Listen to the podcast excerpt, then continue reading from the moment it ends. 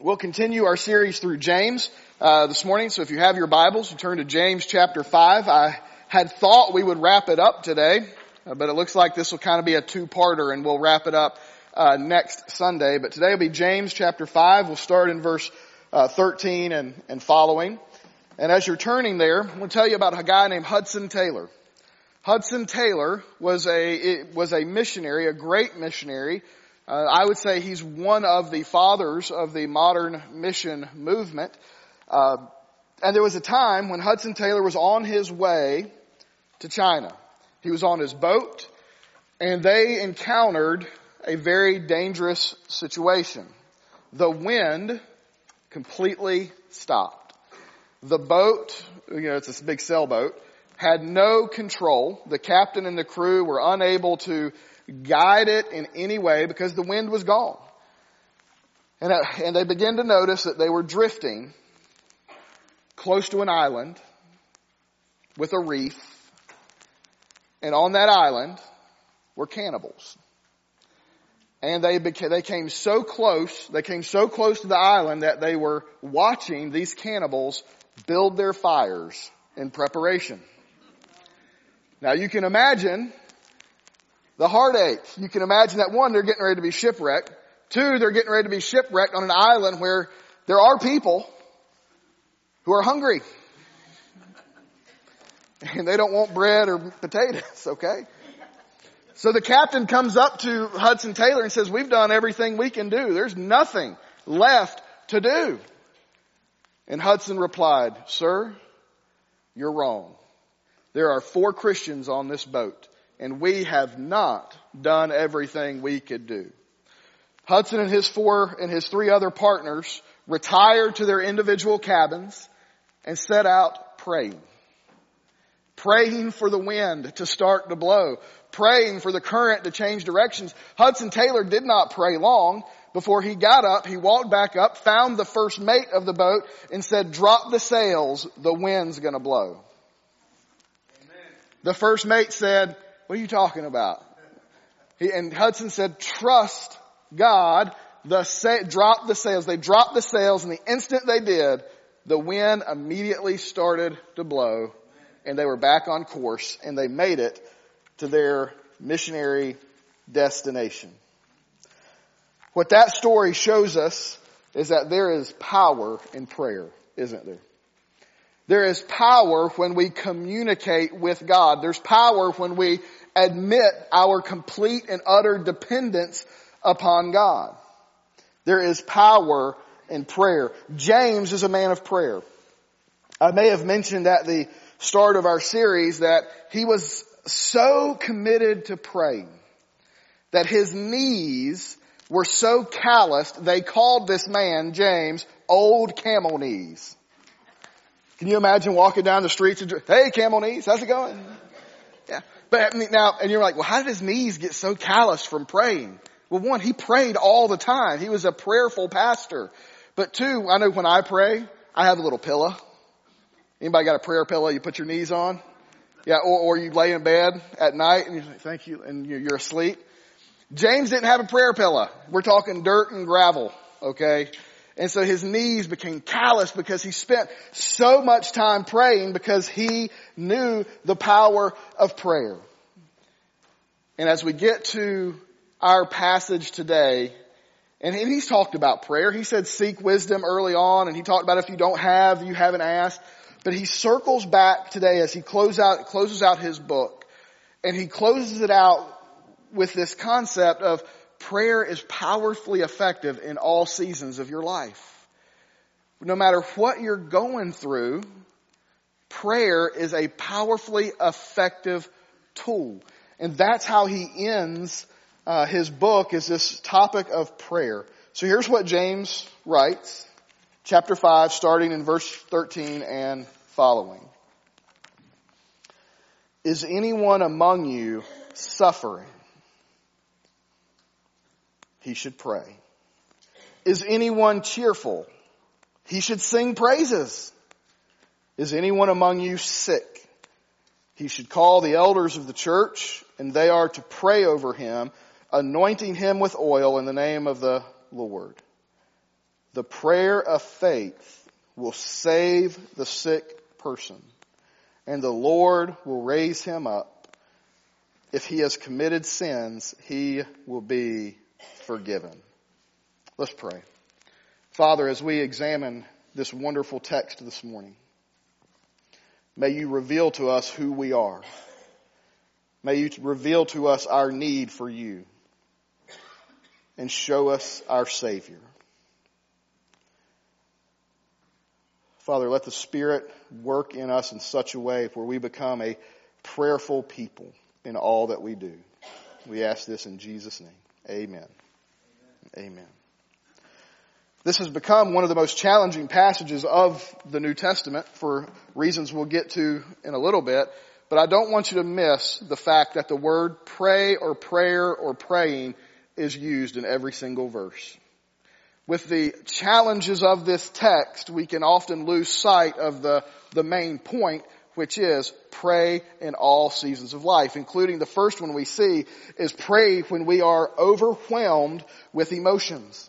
We are to pray when we are overwhelmed with emotions. He first starts this, uh, this interesting thing. He's like, is any among you suffering?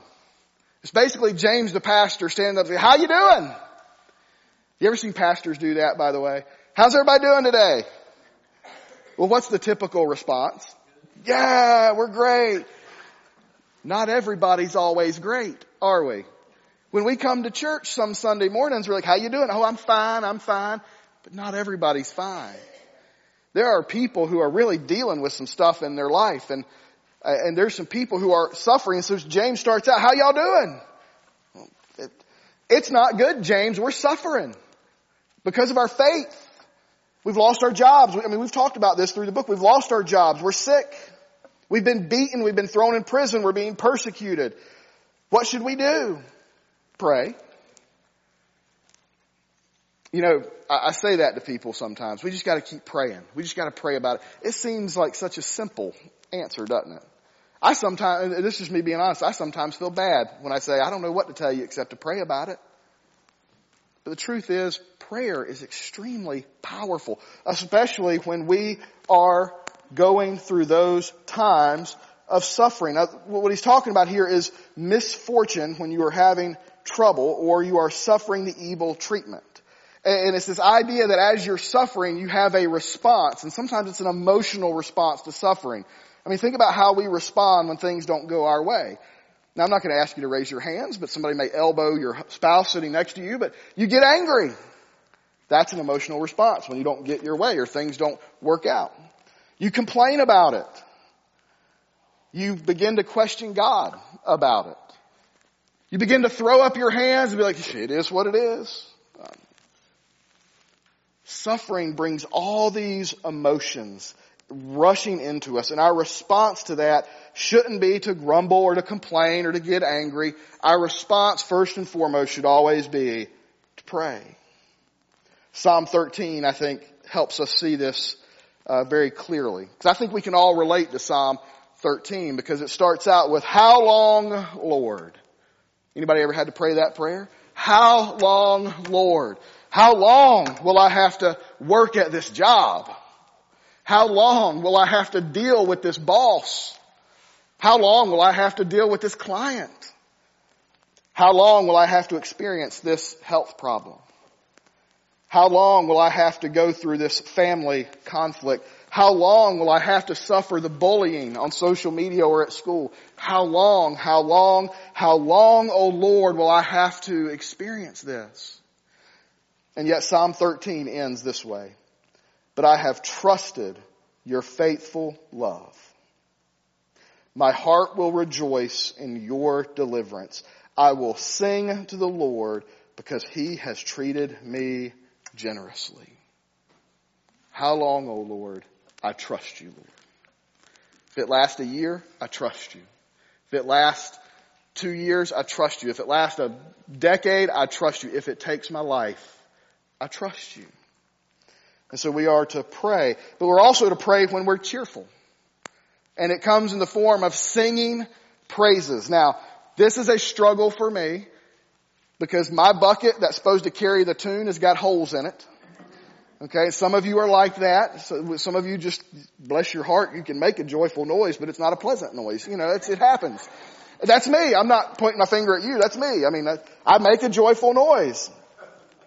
Uh, I was talking to uh, my daughter and her friends this week, and I, I said, you know, I used to sing in the shower. Anybody ever do that? I used to take, now this is going to date me a little bit.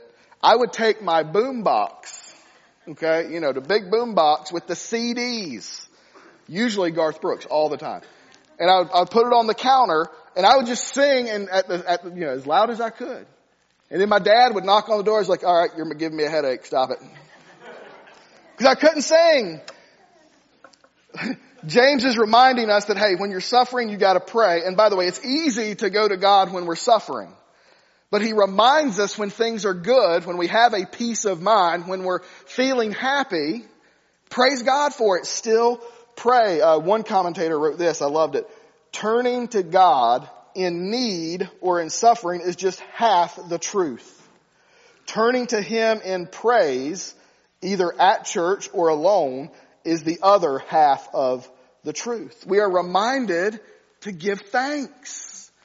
With me continue in James next week, I'll take this as an opportunity, as a little Thanksgiving message. Count your blessings. Name them one by one and you'll see what the Lord has done. Be thankful. Psalm, Psalm 103 gives us more insight. Bless the Lord, O my soul, and do not forget all his benefits. God's been good to us, right? I just jotted down a few. First and foremost, I'm grateful for my wife. She's always first, right? I'm grateful for my kids. I'm grateful for every youth and child who comes to this church. I'm grateful for every senior adult, young adult. I'm just grateful to be a part of this church. I don't ever take for granted that and how blessed I am and how blessed we are as a church. I'm grateful that I have a car to drive, a house to live in, and plenty of food to eat. I'm grateful. I, am grateful to live in this country. And so what is our response to these cheerfulness? We gotta sing. Did you know this, this is a command, sing praises to the Lord? Now I didn't, I didn't confirm this, but three commentators said it's the most commanded thing in the whole Bible to sing praises to the Lord. It's the most commanded thing from Genesis to Revelation is to sing praises to the Lord. And so we can do it on our own. We can do it driving down the road, putting on a little Matthew West, or, or, or, the Southern gods, some Gaithers. Anybody like the Gaithers? I really like the Gaithers. Uh, it's pretty good stuff. We can just drive down the road and you come to a stoplight, you're just praising God and everybody's sitting around you like, I've been there. I know a person, this was a long time ago, she was so involved in worshiping the Lord. This is years and years ago. She was so in tune with singing to the Lord, she got a speeding ticket because she was not focused on the, the, fact that it went from 55 to 35 and, and she was just praising the Lord. And she told, she told the deputy that. He still wrote her a ticket. Right? It happens, but, but she was just so engrossed with the Lord. We can praise the Lord with, with the organ, the piano, with the choir. We can praise the Lord with the band. We can praise the Lord like Barney, acapella, acapella, acapella. You know, y'all seen that episode? Yeah, yeah, yeah. I can sing a cappella too, you know, a cappella. Yet we just, we sing praises to the Lord when we're so grateful and we, we understand we are so blessed by the Lord. And so we can pray and praise in all seasons of life, suffering and in cheer. When we are overwhelmed with these emotions, we are to go to God in prayer. But then we get to verse 14 and we see that we are to pray when we are overwhelmed with weakness. You're going to have to stay with me as we're going to get in the weeds just a little bit on these verses. And you say, well, why, does, why did you say weakness? It says sick. Well, that word means weakness. The, the Greek word literally is to be weak or feeble. And the truth is I wrestled with it all week on what this is talking about. This guy says this, this guy says this, I said this. Your pastor's going to have to admit something. I'm not really sure exactly what James is specifically talking about. It could be physical weakness. It could be spiritual weakness. It's You know, the people who are much smarter than me are split 50-50. So me studying it and praying about it, I came to this conclusion. I think James is talking about both. I think James says when you are sick, meaning when you are experiencing weakness physically, and we've all been there, you got the flu, you got a cold, you can't get out of bed, you're sick. Call the elders.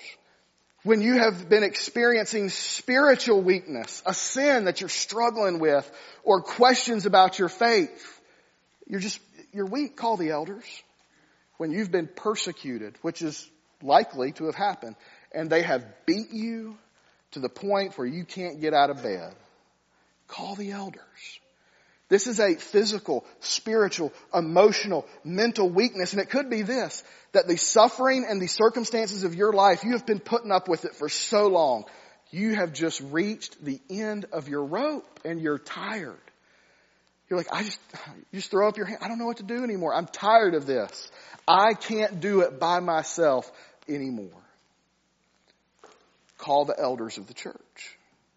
Now, I, I love the, the way this kind of shifts, and it's hard to see in the English, but verse 13 is very individual in nature. You pray, you pray. 14 and following is very corporate. It's about the church praying for each other, starting with the elders that James says that they're to call. So if anyone is sick, weak in any way, physically, mentally, relationally, call the elders of the church. Well, who are the elders? Because we don't use that word a lot. Well, they're the pastors.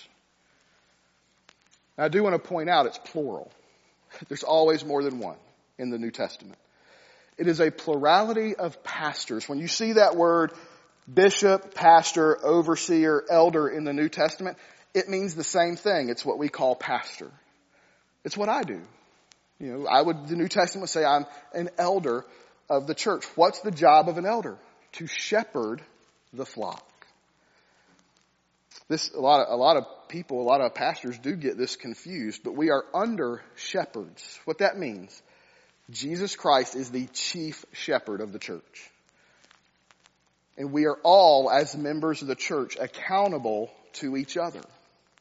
But God sets apart men. He calls men to serve as under shepherds who are under ultimately the leadership and the lordship of Jesus men who are not responsible to the church first and foremost, but responsible to Jesus. We talked about this a few weeks ago. When I die and stand before the throne of God, I'm accountable for how I pastored you and how I cared for you and how I taught you. I have to make, I have to give an account for that. And yes, it is a lot of pressure when Jesus is reading off, hey, you did this wrong. You did this wrong, but you did this right. I am accountable as your elder, as your pastor, for how I lead. And how are we supposed to lead? Well, we pray, we teach, and we minister to the people. See what James says? James says call the elders. Now there is a very important point that you have to see. They had to call the elders. I don't know everything. Okay? If you're in the hospital and don't tell me, I don't know you're in the hospital. And you think, well that's just common sense. I've gotten in trouble for that before. You didn't come see me. I didn't know. You have to call the elders. And I love that word call because it's so cool. Because it's not this that you call the elders, but the elders come alongside of you to pray for you and to minister to you. We're there with you. We live life with you. And so when you're bedridden and when you're weak, call the elders. Call the pastors. I'm your pastor. And I don't have all the answers and I give bad advice most of the time. I mean, I'm not going to sit here and make you think I'm the smartest man in the room. I'm not. But you know what I'll do for you? I'll pray for you. I'm here for you. I'm here to minister to you and to care for you. Yeah, I love to study the Bible and I love to preach. But I also love to care for the sheep. And all pastors, if you have a desire to be a pastor, you need to understand that's a part of your ministry is caring for the people. When they call you, you can pray for them on the phone. That's okay. You can go and pray for them in person. In fact, James says you pray for them by anointing them with oil. Now, I, I'm going to be honest with you. A lot of us see this and what do we think of? You know, just putting a little cross on the forehead, right? Anointing with oil. Huge verse that's misinterpreted. Okay. Because what this really means is, this is the best picture I can come up with. A horse just runs the Kentucky Derby. As fast as he could, as strong as he could. They, they take oil and they massage the muscles of the horse. That's exactly the picture that James is painting. It's not just a little anointing. It's a, you are being massaged with oil. And some of you are thinking, hey, First Baptist Church massage parlor, alright. No, no. That's a very literal physical sense of what he's talking about. That's the picture of it, of massaging, dumping oil all over the body. And yes, oil in this day and time has a medical purpose. If they had been beaten and cut and scratched and uh, the oil would have helped with some medical healing. Okay? But here's what I don't want you to think. I don't want you to think that the oil has any miraculous power, because it doesn't. It's not some magical potion that's going to heal you of any sickness. The oil that James is talking about here is very symbolic. You know, we talk about baptism, right? Baptism doesn't save anybody. Baptism is the next step you take when you are saved. Baptism is a symbol. It is an external symbol of an internal reality of what's going on in your heart. The anointing of oil is an external symbol of the internal reality that God is living in you and that God has the power to heal you. The oil's not going to heal you. It will be God that will heal you. So I don't want us to misunderstand because um, many of you have heard of Joni Eareckson Tada. She was uh, a very athletic person, and then she had an accident that left her completely paralyzed. Completely paralyzed. She read this verse in James chapter 5 and she had her pastors and the leaders of her church organize a healing service where they laid hands on her, anointed her with oil, and she was so confident. She had the faith. She was so confident that they were going to do this and she was going to stand up and walk that she started telling people and inviting people to the service. She goes, tonight I'm going to stand up and walk. Guess what? Didn't happen. They anointed her with oil. They prayed over her. And she's still a paraplegic. And she writes about this and she talks about how she went into such a dark spiritual place because she thought God had failed her. But then she comes out on the other side with a better understanding of who God is. So here, you know, there, there, there's a promise in verse 15 that we have to wrestle with. The prayer of faith will save the sick person. And I mean, that's a promise. That's a guarantee. That's not may save the sick person, but everybody in this room knows that you've prayed. There have been people you have prayed for and prayed for and prayed for, and they still died. There have been illnesses you have prayed for that God would take away from you and take away from you and take away from you, and you still have them today. Was God unfaithful to you? No. You have to understand how God works. God works sovereignly. God works according to His will and to our purpose. And we should still pray. There's nothing wrong with praying for the healing, but we've got to understand how God heals. God heals miraculously. There are people I know who are walking around today for no other reason than God put a touch on them and miraculously healed him. He still does it. But you know, God works through medication. The doctors give you something to take. It works, right? You prayed about it, you took the medication and it worked. Who healed you, God or the medicine? Yes, both. God works through modern medicine. But don't miss the third way God heals. Sometimes, very tragic, very, very sad for us who are left, God heals in heaven. That prayer that you prayed for that person to live and they still died, was God unfaithful? No. They were healed in heaven if they were followers of the Lord Jesus. He miraculously heals. He heals through medication and he'll heal us in heaven.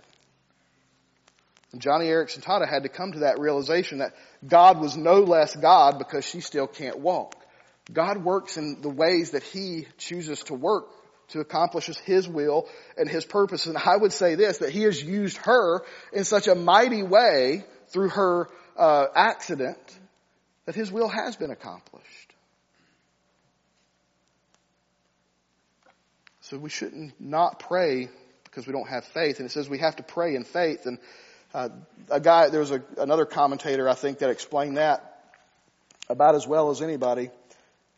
He says, prayer offered in faith is circular in shape. It starts and ends in heaven. The sovereign will of God. See, when we pray and become a people of prayer, then we're going to pray the will of God in our life and we're going to see God answer those prayers because it's the God's will we're praying for. All of our prayers start in heaven, come into our heart, and we send it back up to heaven. So that's important for us to understand. But I also want to tell you this. The last part of verse 15. If he has committed sins, he will be forgiven. The greatest sickness that has ever entered earth is sin. Sin is greater than cancer. It's greater than heart disease. It's greater than diabetes. Sin has left us as a fallen people, separated from God forever. Unless we give our life to the Lord. If you want to be healed in heaven, you need to ask the question, are you going to heaven? Have you decided to follow Jesus? Have you stepped out on faith and said, hey, I'm going to give my life to the Lord. I'm going to surrender all that I have to Him. Will you let Him save you from your sins? Will you let Him heal you from the penalty of sin, which is death? As Jesus hung there on the cross, He looked down at the people and He said, Father, forgive them they don't know what they're doing. Has He forgiven you today? Have you said yes to Jesus? Have you, do you believe and have you turned away from following this world to follow Him? If you have, then no matter what happens in this world, suffering, death, sickness, God's going to take, take care of you. God's going to heal you maybe in heaven one day, but He will absolutely, emphatically heal you. And here's the great thing about heaven. We're also healed of sin. There is no sin in heaven. We will be absolutely perfect. Have you made that decision?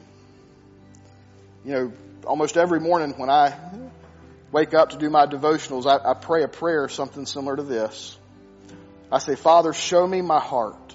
And that's what I want us to pray this, this morning. God, show us our heart. Have we given it to you? Have we surrendered it to you? Have we, have we decided to follow you with our hearts? I also pray, show me where I am. Father, where am I at in being a disciple? What do I need to work on? Where do I need to get better? I pray, show me the truth about myself. And then the last thing I pray as I start is show me my Savior so that I may follow Him. Do you need to follow Jesus today? Let's pray together. Father, we are so thankful that you have this guy named James who wrote this letter to the church. And we're thankful that we can pray, that we can get on our knees and we can pray to you and, and we can cry out, Father, how long, O Lord, and we can seek your wisdom. Father, help us to be people of prayer. Help us every day to commit to being in prayer commune with you, communicate with you because we are utterly dependent upon you in all that we do. And we know when we pray that there's power in that prayer. When we pray the will of God. Father, we love you and we thank you. We ask all these things in Jesus' name. Amen. Amen. Thank you for joining us today. We hope that the Lord has spoke to your heart and has blessed you through this message. If you would like more information about a personal relationship with Jesus Christ, please reach out to us at one of the following locations. You can visit us online at chinagrovefbc.com slash salvation or check us out on Facebook, facebook.com slash chinagrovefbc. Thank you and have a blessed rest of the day.